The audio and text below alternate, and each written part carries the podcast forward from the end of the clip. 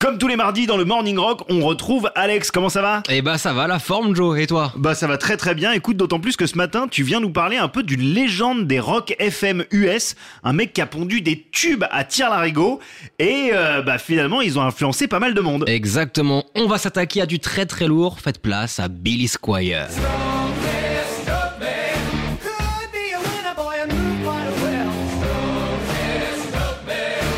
Et tu le disais Joe, l'un des grands incarnants du rock des années 80 a signé d'innombrables succès, notamment celui-ci.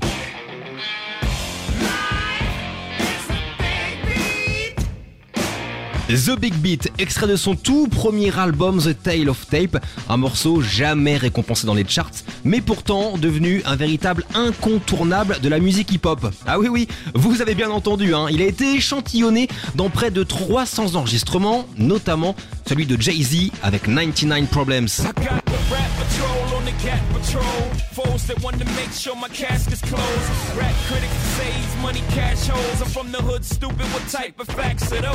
Et même pour le groupe Run DMC avec Here We Go. Here we go.